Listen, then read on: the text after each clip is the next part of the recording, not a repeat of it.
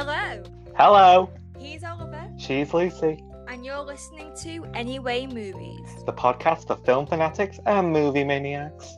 the podcast of discussions, debates, and occasional distractions as we talk about all things cinema. If you like what you hear, be sure to like our Facebook page and follow us on podcasting platforms. Big shout out to my sister Molly for creating the logo and images for our podcast. Give her a follow on Instagram at underscore Molly underscore Joanne underscore. Now that's all out of the way, dim the lights, turn the projector on, and let's start the episode. Hello and welcome to another episode of Anyway Movies.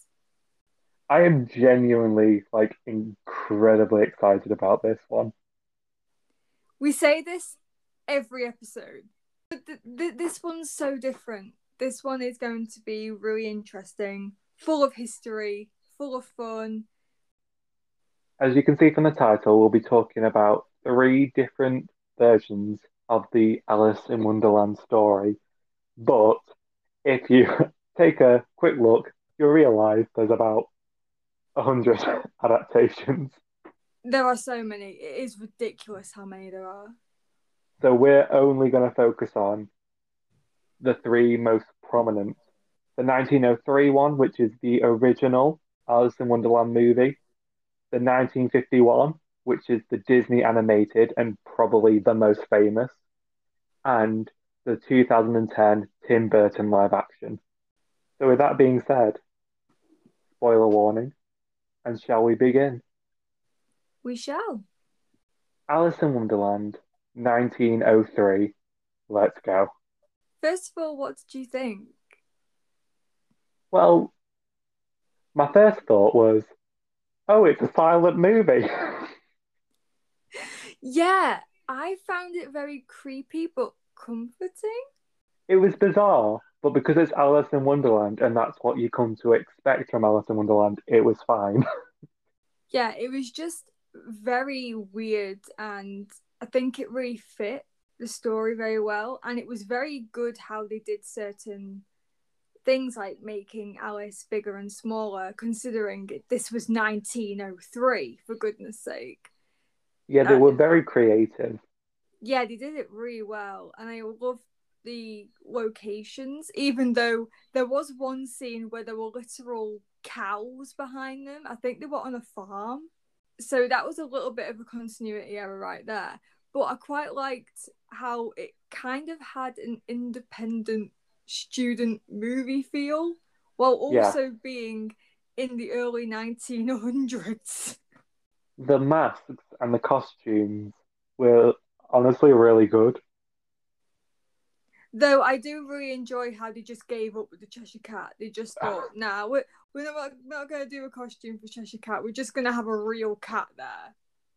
They literally just had a real cat edited in to make it look like it was kind of floating in the bushes.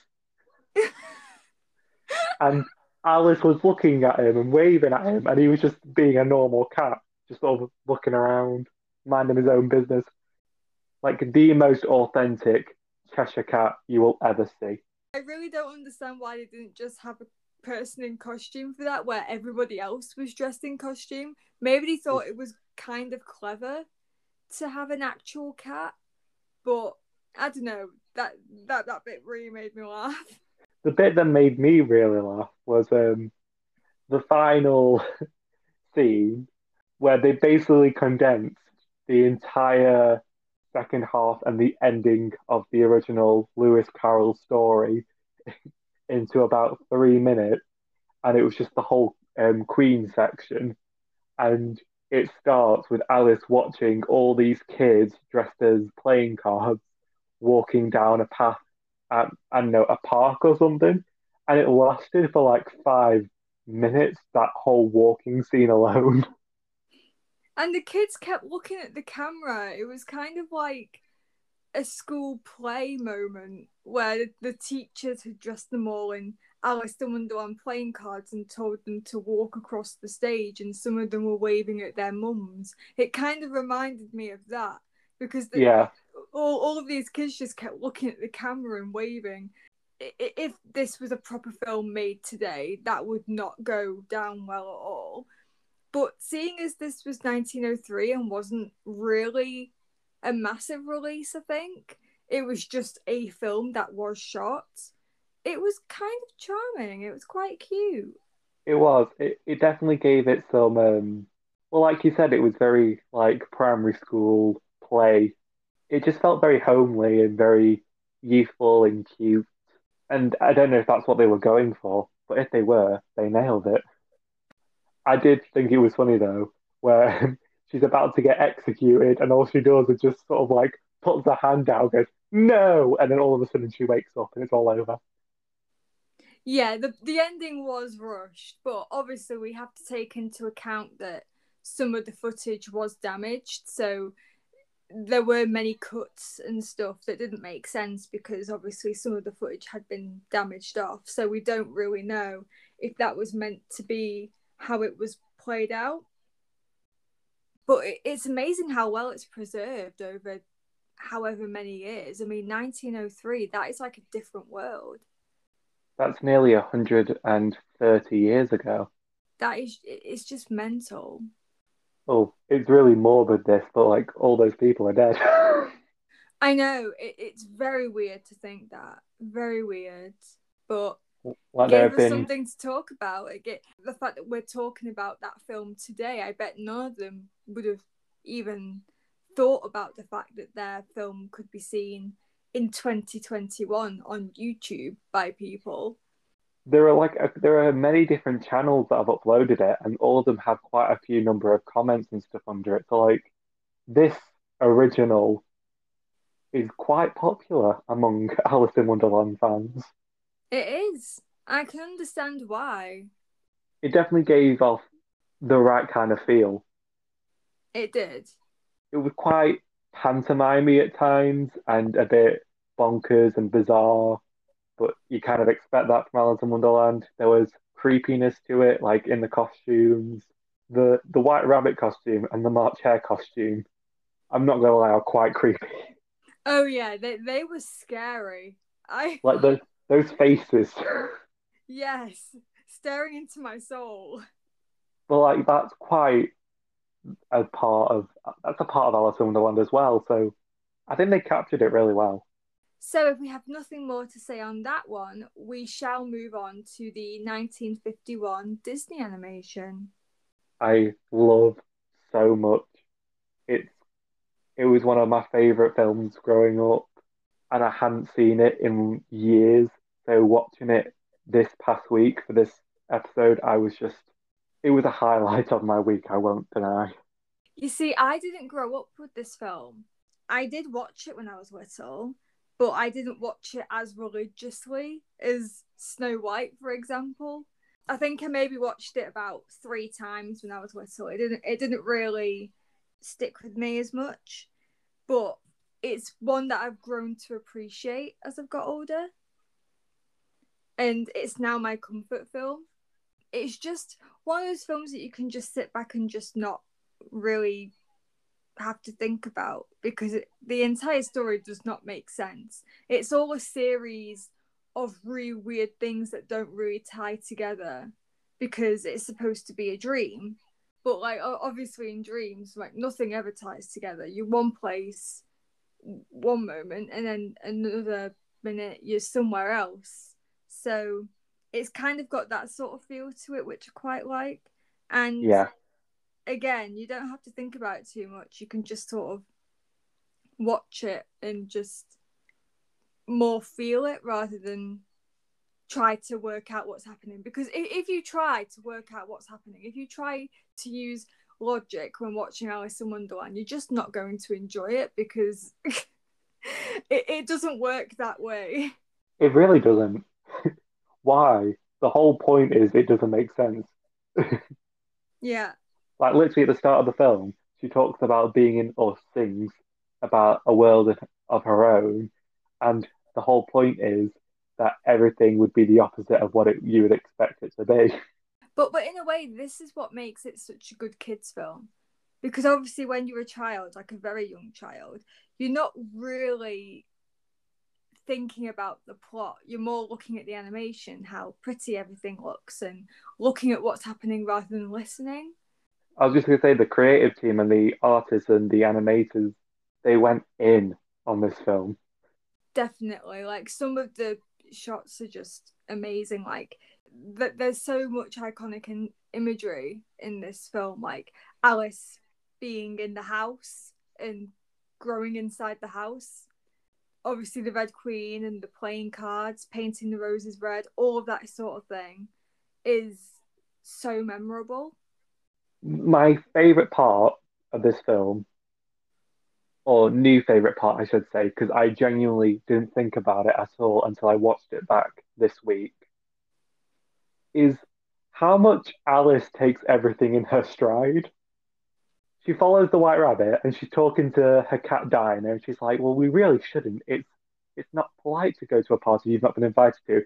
Falls down a rabbit hole, and her immediate reaction is, "Oh, goodbye, Dinah, goodbye," as she's falling, and she's just falling, and then she's talking to herself like, "Oh, I wonder what happens on the other side of this hole. I wonder if I'll come out on the other side and everyone's walking upside down." And then she says something like, Well, after this, I'll think nothing about falling down the stairs, will I? And I'm like, She's falling down a rabbit hole that's going on what feels like forever. She's seeing furniture and things floating up and down. Her dress suddenly becomes a parachute, and she's just talking like, Well, after this, I can do anything. And then it's like the scene where um, and she's trying to get through the locked door. She grows big and then she starts crying because and she doesn't like how big she's become. And then she shrinks, falls in the bottle, and her immediate reaction is, "Oh, I do wish I hadn't cried so much." Like such a 180. No, I do really love Alice. I mean, a, a lot of the criticisms that I've seen of this film is how annoying Alice is. I don't find Oh. her annoying at all. She's a child. She's probably one of the strongest female characters of that time, coming out of Disney, especially. She's she like I said, she takes things in her stride. She tries and figures things out for herself. She's very much her own person. She knows what she likes and she goes for it, kind of thing. And she's not afraid to speak her mind as well. I mean, she does have a few mini arguments with people all the way through this, like the caterpillar and the flowers who are mean to her. And, you know, just because she's a child, she doesn't let them try to Belittle tear her. her down in a way. She sort of vocalizes, "No, the way you're treating me is wrong. I'm backing out of this situation. Goodbye." And it's like even when she's in the courtroom at the end and she's being tried to get her head chopped off, she still keeps it quite cool. And she immediately goes for the queen's throat. Love it. if you think Alice is annoying, then clearly you must be watching a different film because this Alice is strong, she is quick, she's witty, she's got lots of good advice. I mean, there's but a whole she song. very seldom follows it. Exactly. I think True. I relate to that so much. I think another thing that this film does so well is they create a world that you would want to go to. I don't know about you, but I would love to visit Wonderland. Oh yeah. It's so cool, like it's so colourful, bright, and then there's the woods. I really want to go to those woods. I mean, they may be scary and filled with flowers that call you ugly, but you know, it's, Yeah. it's actually amazing how many people came into my mind when watching the flower scene because I know so many people that are exactly like those flowers. Oh yeah. I think when I was younger, I remember I never liked the flowers, and I always thought there was something kind of creepy how they had faces, but it was in the petals. Mm. Like when I was younger, I thought it was kind of creepy, and as I got older, I just genuinely found them incredibly annoying. And like Alice rightly said, if she was bigger, she would step on those flowers and they wouldn't know a thing. So, what did you think about the fact that this film had child murder in it? Are we talking about the oysters? Yes. it took me a second then. I was like, what? I was like, what Alice in Wonderland are you watching? I mean, it's definitely a dark story, especially because the oysters are animated to look like babies. Yes. like and the shell is like the bonnet. Yeah, the design was really cool. Honestly, I think when I was younger, it was probably my least favorite part of the whole movie, just because it wasn't so much of the child oyster murders. It was as much as I just don't really like the Carpenter and the Walrus song. Yeah, it, it does go on a bit. It, it goes on a bit too long. But it is still very strange that I, I I can't believe that I wasn't traumatized by that. I mean, it kind of shows you what kind of world we live in today, don't you? Because like we were kids watching that kind of thing, and then they probably wouldn't allow that to be shown to a kid these days. Yeah. Uh, Even though as kids we literally thought nothing of it. In, in in fact, I very barely remember that scene. When I watched it again for the first time in years, I half forgot it was there. literally. Though this does bring up a good point. What do you think about how there aren't really any developed characters and they all just sort of pop in and pop out and don't really show up for more than a few minutes at a time? To be fair, I kind of like that. Me too. because it's it almost plays as a mini series being played through film if that Ooh, makes I- any sense An Alice in Wonderland miniseries. Now that could be interesting. because it's it's just interesting to see these different characters and the different ways she interacts with them every single scene she talks differently depending on who she's talking to like with the caterpillar because he's elderly and wise she's very overly cautious about what she says she's very she, she almost tries to match him in a sense whereas with the mad hatter she's just kind of irritated with them both because they keep singing the unbirthday song and moving away for tea and stuff like that yeah but it, it, it's just the different interactions that she has with all these characters that i quite liked and i was I quite enjoyed the fact that none of them really came to a head at the last scene. They were just fleeting moments of people who you meet, such as life. So Which is fine.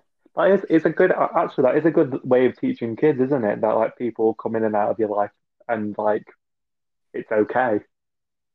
yeah, and you and, and you have different experiences with different people, and yeah, it, it's the perfect kids film, I think, because Mm. they won't see it that way when they watch it. They'll just think, oh, this film is colourful and there's nice songs, and oh, how funny there's a Mad Hatter who can talk and has a silly hat.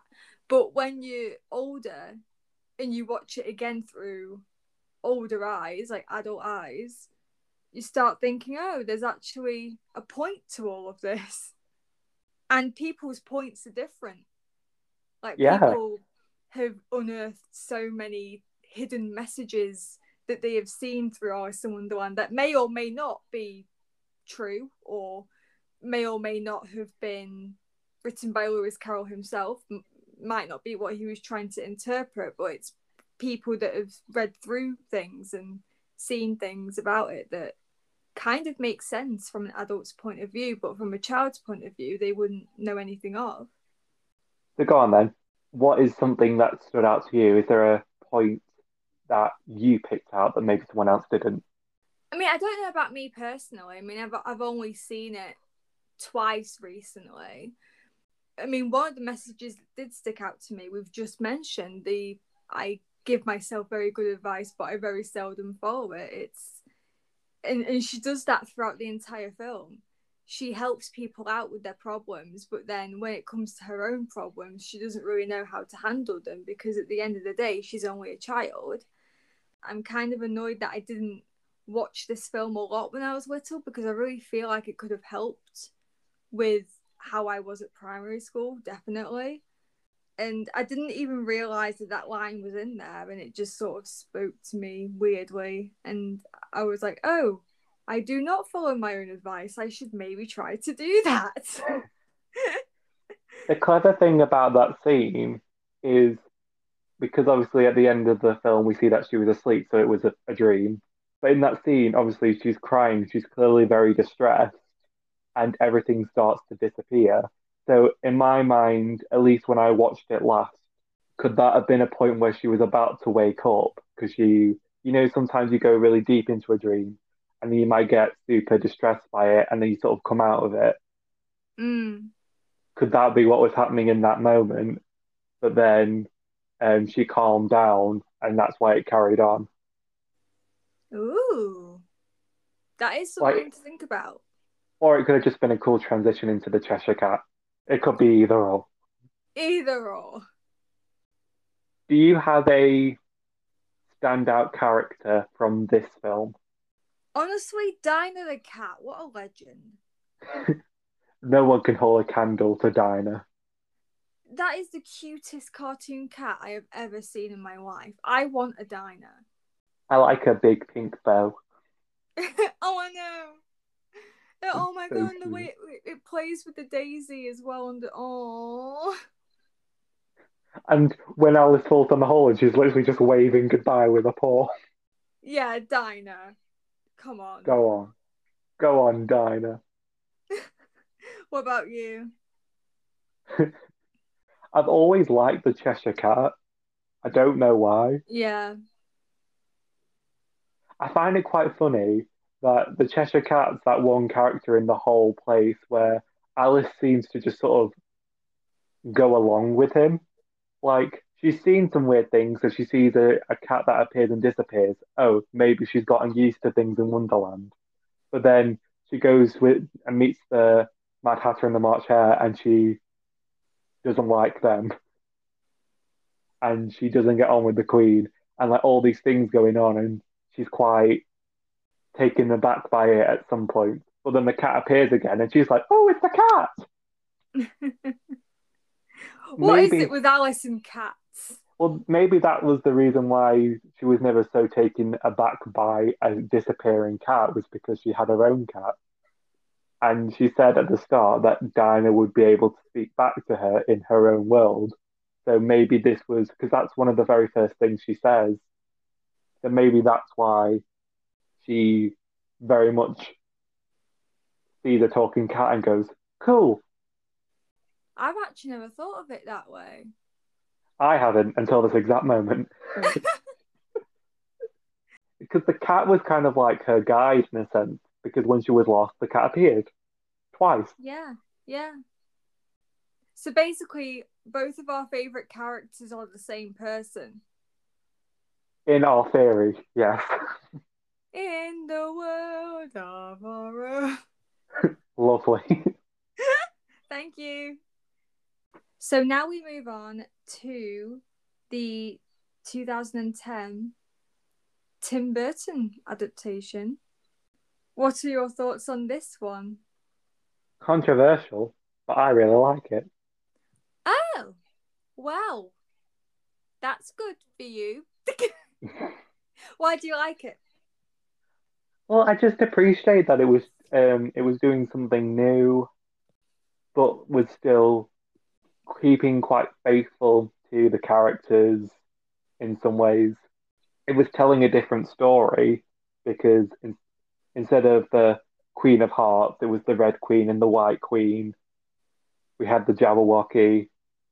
So elements of other tellings of Alice in Wonderland it was just nice to get a different perspective on all things, honestly. And I think Tim Burton was a great idea to direct it because his vision for Wonderland makes perfect sense.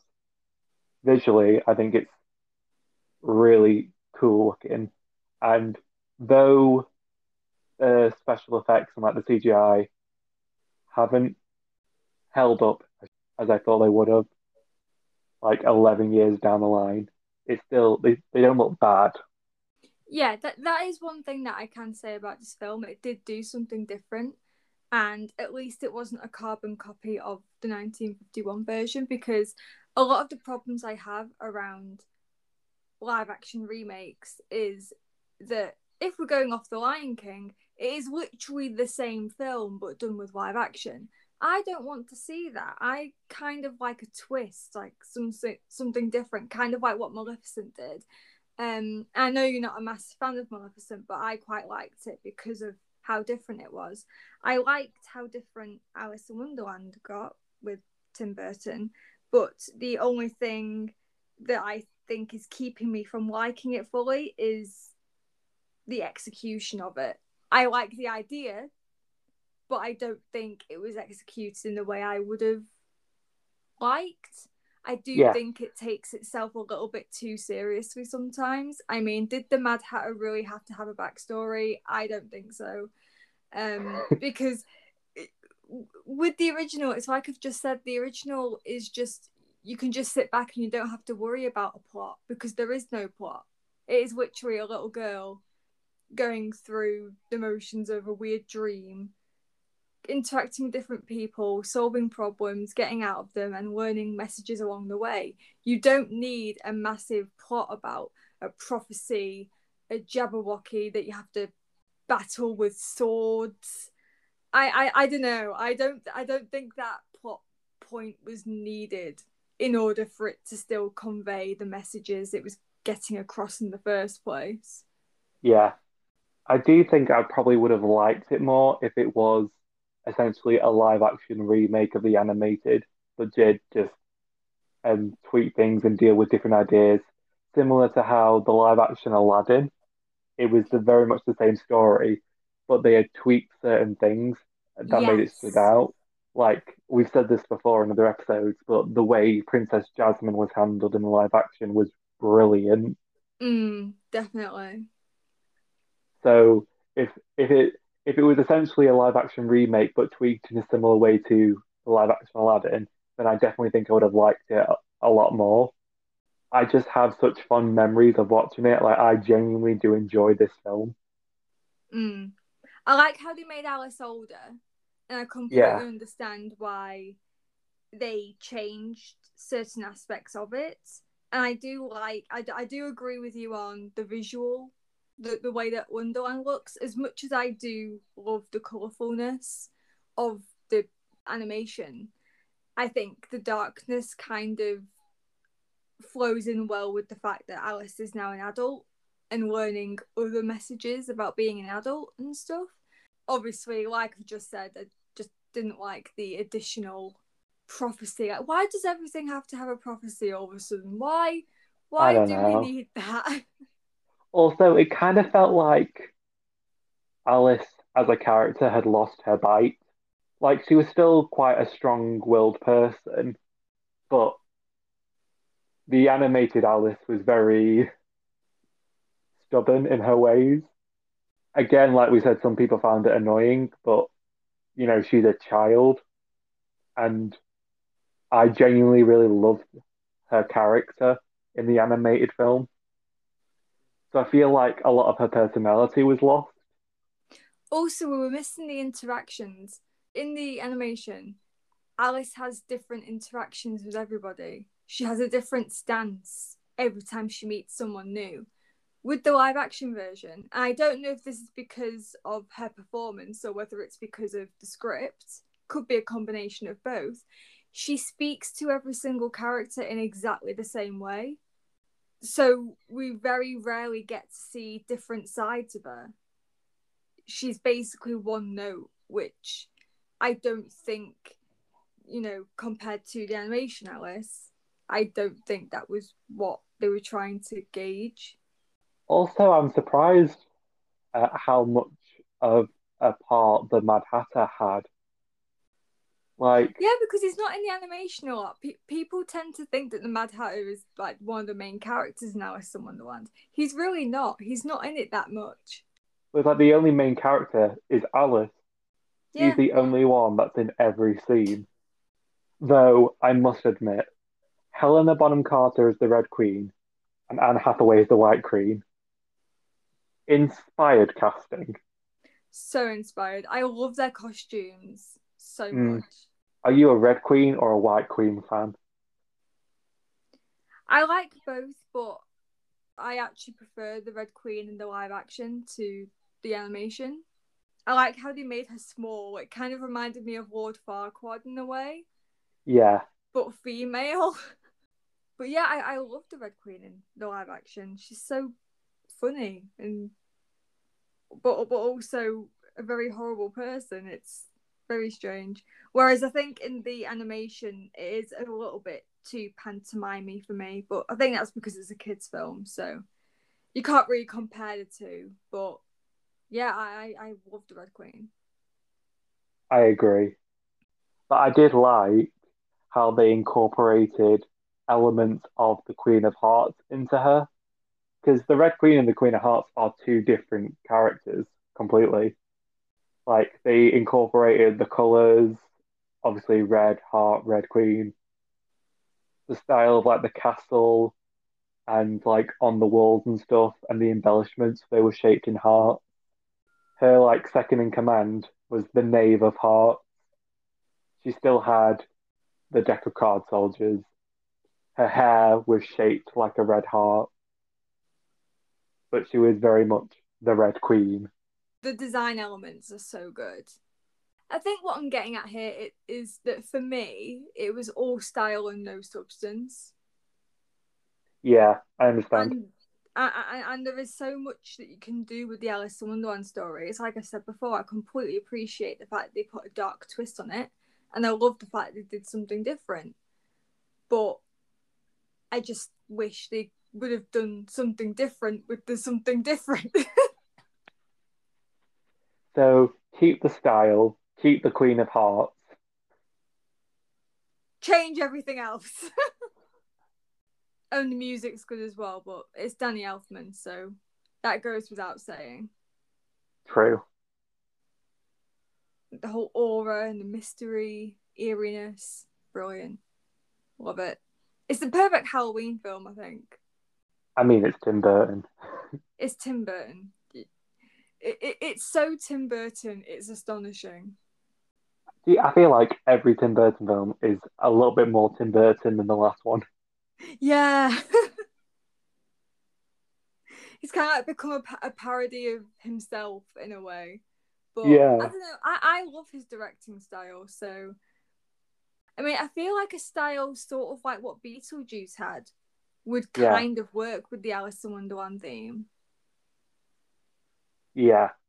I think something with that kind of vibe would have done really well, but then you would have people comparing it to Beetlejuice. So it swings and roundabouts. Very much a double edged sword, isn't it?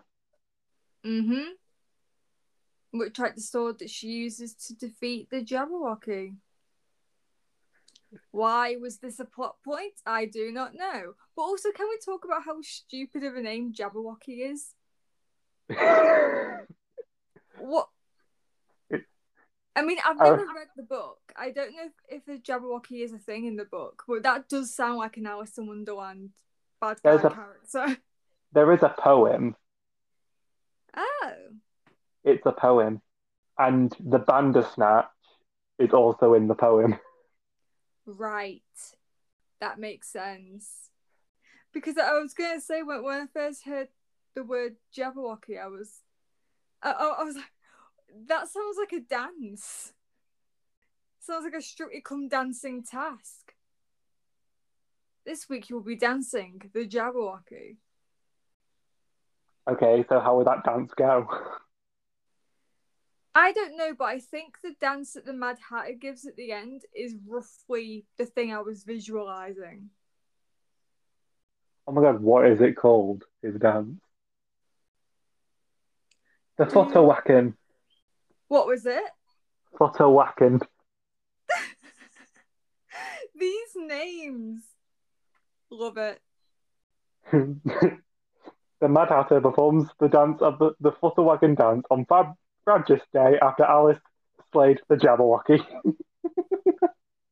that bit was so weird and so Alice in Wonderland. I'm so glad they kept that in. I do have to admit, though, there are parts of the dialogue that I do genuinely love about this film. Mm-hmm. It kind of comes up a couple of times, but it's very much a thing that comes at the end where she thinks about five impossible things before breakfast.